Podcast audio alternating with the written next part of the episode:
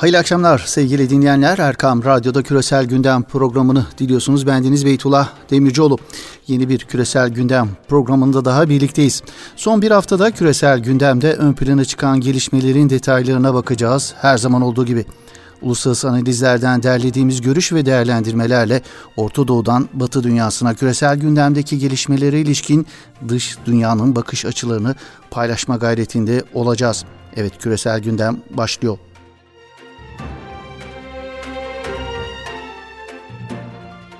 Orta Doğu gündemine ilişkin gelişmelerle başlıyoruz sevgili dinleyenler. Orta Doğu gündemine ilişkin en sıcak ve en önemli gelişmenin başında Katar ile Körfez İşbirliği ülkeleri arasındaki gerilimin sona erdirilmesi geliyor. Körfez bölgesinde 2017'de başlayan krizde tüm ilişkilerini kesen Suudi Arabistan ve Katar'ın Körfez İşbirliği Konseyi zirvesi öncesi sınırlarını yeniden birbirlerine açmaya karar verdiler. Ardından da Katar Emiri Şeyh Tamim bin Hamad El Sani Suudi Arabistan'daki Körfez İşbirliği Konseyi zirvesine katılmak için Riyad'a hareket etti. Hamad El Sani'yi havaalanında Suudi Arabistan Veliaht Prensi Muhammed bin Selman karşıladı.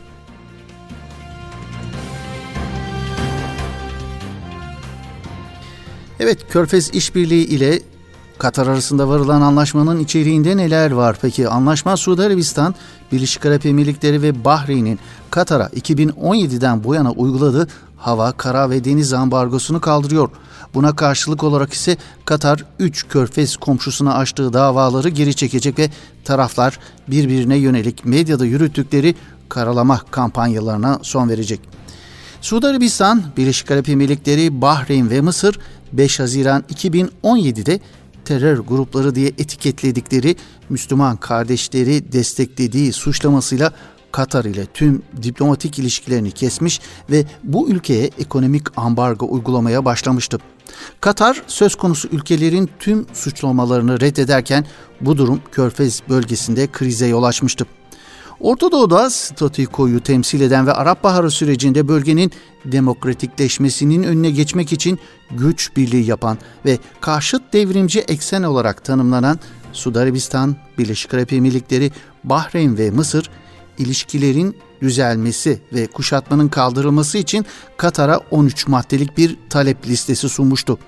Sunulan talepler arasında Katar'daki Türk askeri üssünün kapatılması, Müslüman kardeşler üyeliğinin ülkeden çıkarılması, Orta Doğu'nun en etkili medya kuruluşu olan ve söz konusu ülkelerin politikalarını eleştiren El Cezire'nin yayınını durdurması da talep edilmişti. Körfez ülkeleri arasında en büyük ticaret hacmine sahip ülkenin Birleşik Arap Emirlikleri olmasına rağmen talepler arasında Katar'ın İran'la ilişkilerini zayıflatması ve Yemen'deki isyancı Husilere sağladığı desteğin sonlandırılması gibi garip isteklerde söz konusuydu 13 maddelik liste içinde. Katar yönetimi tüm bu talepleri reddetmişti. Türkiye ambargonun ardından Katar'a en büyük desteği veren ülke oldu. Türkiye'nin sağladığı askeri ve siyasi desteğiyle Körfez ülkeleri karşısında dik duran Katar bu haklı mücadelesinden bugün galip çıkan taraf olarak Suudi Arabistan'da bulunuyor.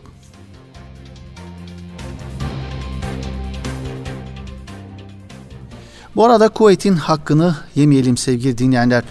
Karşıt devrimci ekseni oluşturan ülkeler Katar'ı şeytanlaştırmaya yönelik adımlar atarken Körfez'in önemli ülkelerinden Kuveyt ise krizin başından bu yana çözüm için taraflar arasında ara buluculuk çabalarıyla dikkatleri üzerine çeken ülke oldu.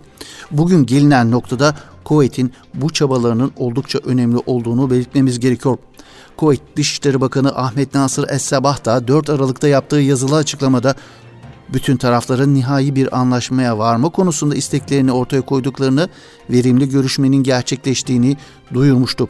Katar ve Suudi Arabistan'ın da Kuveyt'in açıklamasına olumlu karşılık vermişlerdi.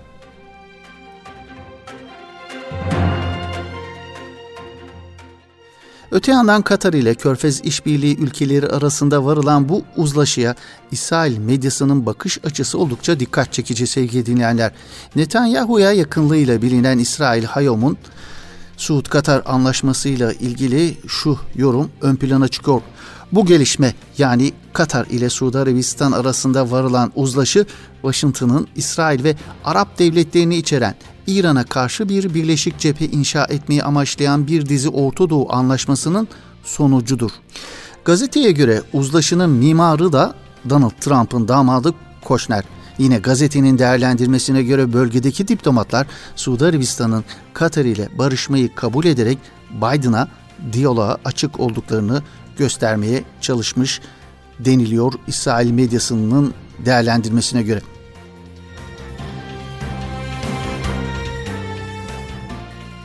Katar ile Körfez İşbirliği Konseyi arasında yaşanan kriz boyunca Katar'ın ötekileştirilmesinde en agresif politikayı izleyen Birleşik Arap Emirlikleri'nden varılan uzlaşıya gelen olumlu tepkiler ise oldukça dikkat çekici. Birleşik Arap Emirlikleri Dış İşlerinden sorumlu Devlet Bakanı Enver Gargaş, Suudi Arabistan ve Katar arasındaki anlaşmaya ilişkin Twitter üzerinden yaptığı paylaşımında Körfez Birliği'ni yeniden sağlayacağımız tarihi bir zirvenin arefesindeyiz. Önceliğimiz halkımız ile devletimizin güvenliği, istikrarı ve kalkınmasıdır ifadelerini kullandığı Gargaş.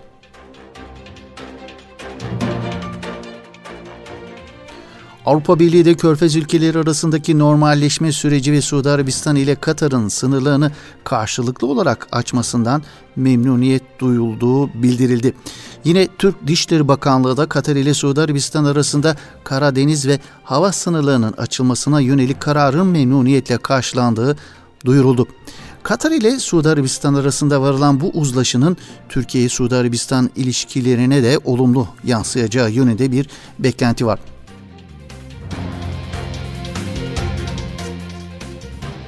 Bu arada Katar ile Suudi Arabistan'ın uzlaşması gözlerin ünlü Suudi alim Selman Avde'nin serbest kalıp kalmayacağına çevrilmiş durumda. Selman Avde, Suudi Arabistan ile Katar arasındaki krizin ilk başladığı günlerde sosyal medya hesabından iki kardeş ülke arasındaki sorunların son bulması niyazında bulunmuştu.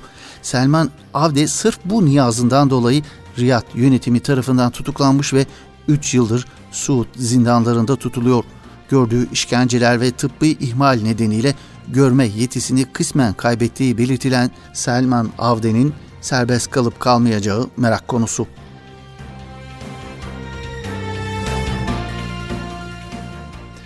Evet, Orta Doğu gündeminde ön plana çıkan bir diğer önemli konu Körfez'de ABD ile İran arasında yeniden tırmanışa geçen gerilim. Bu bağlamda 2021'in ilk önemli olayının İran'a operasyon olup olmayacağı tartışılıyor küresel analizlerde. İran'ın geçen yıl öldürülen devrim muhafızları ordusuna bağlı Kudüs gücü komutanı General Kasım Süleymani'nin ölüm yıl dönümünde intikam eylemi gerçekleştirebileceği yönündeki beklentiler Amerika'yı teyakkuza geçirmişti. ABD Orta Doğu'dan çekmeyi düşündüğü uçak gemisinin kalmasına karar vererek Körfez bölgesindeki askeri varlığını artırırken İran son yılların en kapsamlı deniz tatbikatıyla ABD'ye cevap vereceğini duyurdu. ABD Merkez Komutanlığı SETCOM, İran Devrim Muhafızlar Ordusu Kudüs Gücü Komutanı tüm General Kasım Süleymani'ye yönelik suikastin birinci yılında muhtemel bir İran tehdidine karşı B-52 tipi nükleer kapasiteli bombardıman uçağını Orta Doğu'ya göndermişti.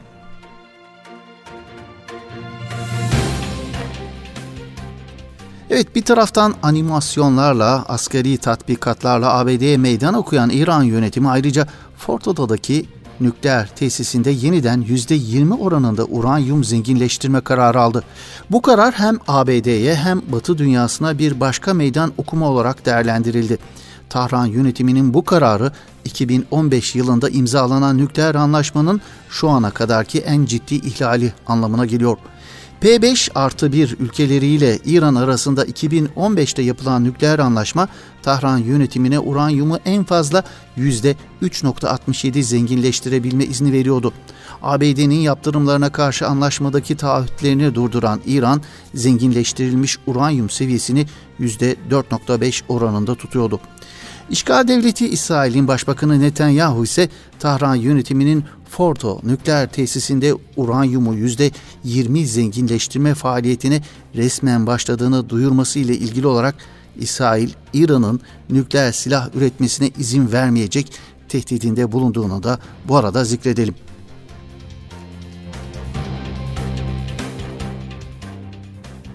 Evet velhasıl körfezde tansiyon bir hayli yüksek sevgili dinleyenler. Tahran yönetimi İsrail'i ABD'yi İran'a saldırması için kışkırttığı iddiasında bulunuyor.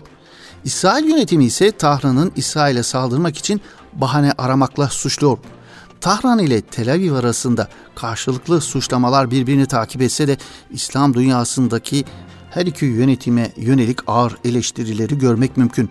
Birçok analizde hem İsrail hem İran Orta Doğu'daki çıkarlarını tahkim etmek için birbirlerini kullanmakla suçlanıyor söz konusu analizlerde.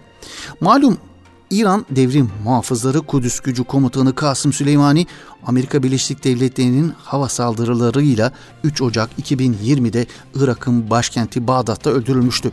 Süleymani'nin öldürülmesinin ardından İran'dan defalarca intikam mesajları gelmişti.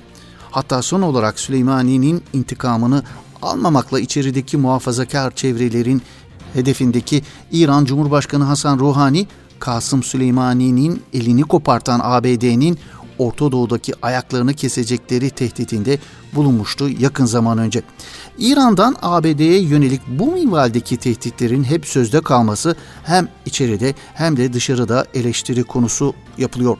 Söz konusu ABD ve İsrail olduğu zaman İran'ın tehditlerinin sadece sözde kaldığı eleştirileri dilendiriliyor.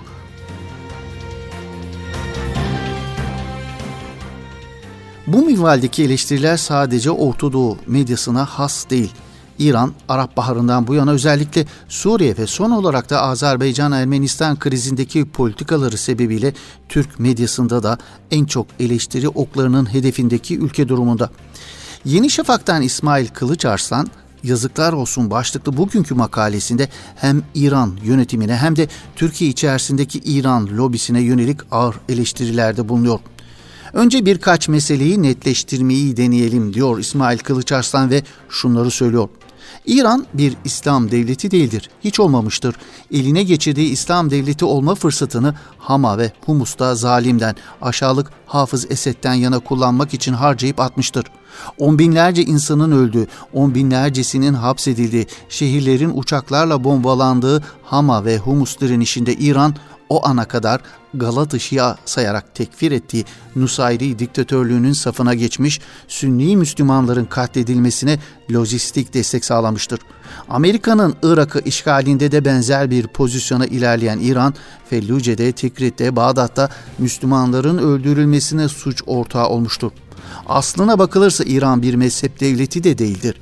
Öyle olsa Karabağ meselesinde Ermenistan'ın değil halkının çoğu Şii olan Azerbaycan'ın yanında yer alırdı. Fakat İran Ermenilere silah göndermeyi tercih etti politik çıkarları gereği.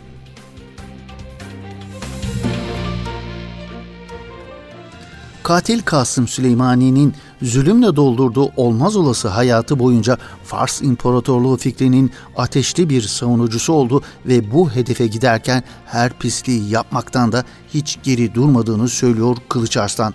Güya Kudüs ordusu kuran İran'ın Kudüs'te Siyonistlere karşı bir şey yaptığı hiç görülmedi ama Afganistan'da, Irak'ta, Suriye'de, Yemen'de oluk oluk Müslüman kanı akıttığı çok ama çok net diyor.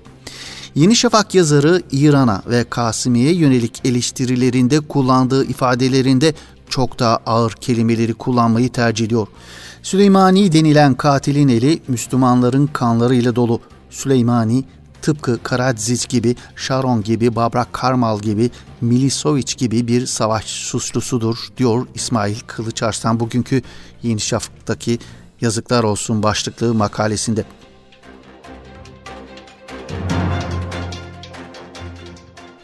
2021 dış politika gündeminde neler ön plana çıkacak? Küresel gündeme ilişkin hem içeride hem de uluslararası analizlerde en önemli gündem maddesi 2021'de dünya jeopolitiğini neler bekliyor sorusuna ilişkin verilen cevaplarla şekilleniyor sevgili dinleyenler. İçerideki dış politika analizlerinde en çok sorgulanan konu ise Türkiye-Batı ilişkilerini neler bekliyor sorusu etrafında düğümleniyor. Bu soru bağlamında Biden'lı Beyaz Saray yönetiminin Türkiye ile ilişkilerinde nasıl bir yol izleyeceği sorgulanıyor. Dilerseniz 2021'in bu ilk küresel gündem programında Türk dış politikasını 2021'de neler bekliyor sorusuna ilişkin olarak Türk medyasının dış politika yazarlarının beklentilerine bu anlamdaki öngörülerine bakarak devam edelim. Malum ABD'nin seçilmiş başkanı Joe Biden 20 Ocak'ta ABD başkanlığı koltuğuna oturuyor. Hürriyet yazarı Hande Fırat, Biden'ın ekibinin Ankara'ya mesaj göndererek daha önce verilen sert mesajların seçim kapsamında olduğunu ilettiğini yazıyor. Türkiye'nin yeni dönemde ABD ile diyalog arayışında olacağını söyleyen Fırat, hem Akar'ın açıklamalarından hem de kulislerdeki bilgilerden hareketle beklentileri şu şekilde özetleyebiliriz diyor. Baştan kılıçlar çekilmeyecek, resleşme yok. İki başkentte önce diyalog arayışında olacak ifadelerini kullanıyor. Fırat şöyle devam ediyor. Ankara arka kapı diplomasisini iyi işletti. Bunun işaretleri ABD başkanlık seçimi sürecinde de görüldü. Türkiye'nin ABD ile iyi ilişkiler istediği mesajı verildi. Biden'ın ekibinden de Ankara'ya Biden'ın bazı konuşmalarının seçim konuşması ve iç siyasetlerine yönelik olduğu mesajı verildi. Biden hükümeti iş başına geldikten sonra Ankara-Washington hattında yapılacak görüşmeler kritik olacak. İki lider ne zaman konuşacak? İlgili bakanlar ne zaman bir araya gelecek sorularının yanıtları önem taşıyacak. ABD masaya S-400'leri birinci gündem maddesi olarak koyarsa Türkiye'de PKK eşittir YPG diyerek ABD'nin bir terör örgütüne verdiği destek kabul edilemez diyecek diyor Hande Fırat bugünkü değerlendirmesinde.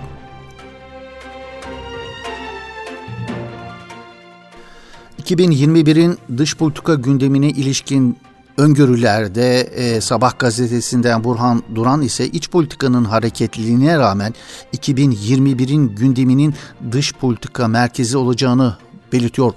Ekonomi ve uluslararası sistemdeki yeni dengelenme bağlamında ABD, Avrupa Birliği ve bölgesel güçlerle yeni düzleme geçme çabası öne çıkacak diyen Duran, piyasaya giren aşılarla Covid-19 ile mücadele hatırı sayılır bir normalleşme elde edilmesi beklenirken dünya siyasetinde belirsizlik başat tema olmaya devam edecek diyor. ABD için ABD Rusya ve ABD Avrupa Birliği ilişkilerinin hızla yeni bir denkleme oturmayacağını, ABD geri döndü sloganının somut politikalara dönmesinin zaman alacağını belirtiyor Duran belirsizlik döneminde güç rekabeti yapabilme becerisi Erdoğan yönetimindeki Türkiye'nin öne çıkan özelliği durumunda olduğunu vurguluyor. Son 4 yılda Suriye'den Libya'ya ve Dağlık Karabağ'a kadar yapılan hamleler Ankara'nın kazanımlarını gösteriyor.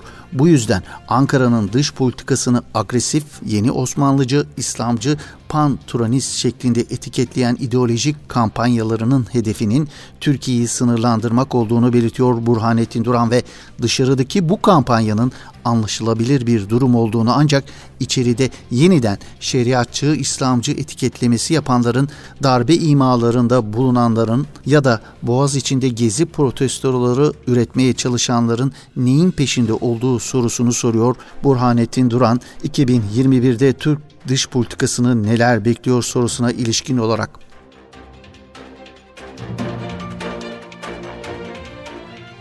Milliyet Gazetesi'nin kıdemli dış politika analistlerinden Sami Kohan ise Türkiye'nin 2021 yılına ilişkilerde geniş kapsamlı bir açılım hazırlığı içerisinde gireceğini söylüyor.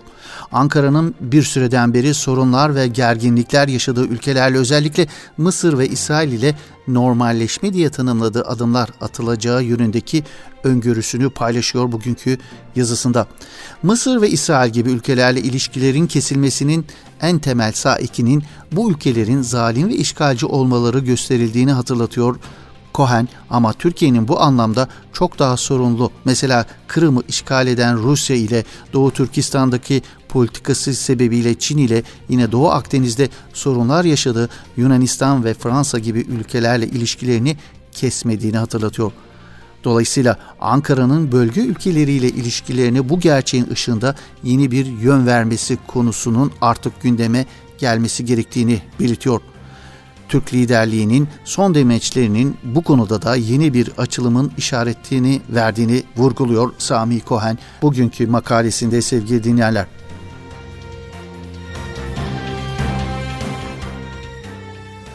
Evet sevgili dinleyenler bir küresel gündem programının daha böylelikle sonuna gelmiş bulunuyoruz. Yeni bir küresel gündem programında buluşmak ümidiyle hoşçakalın, esen kalın efendim.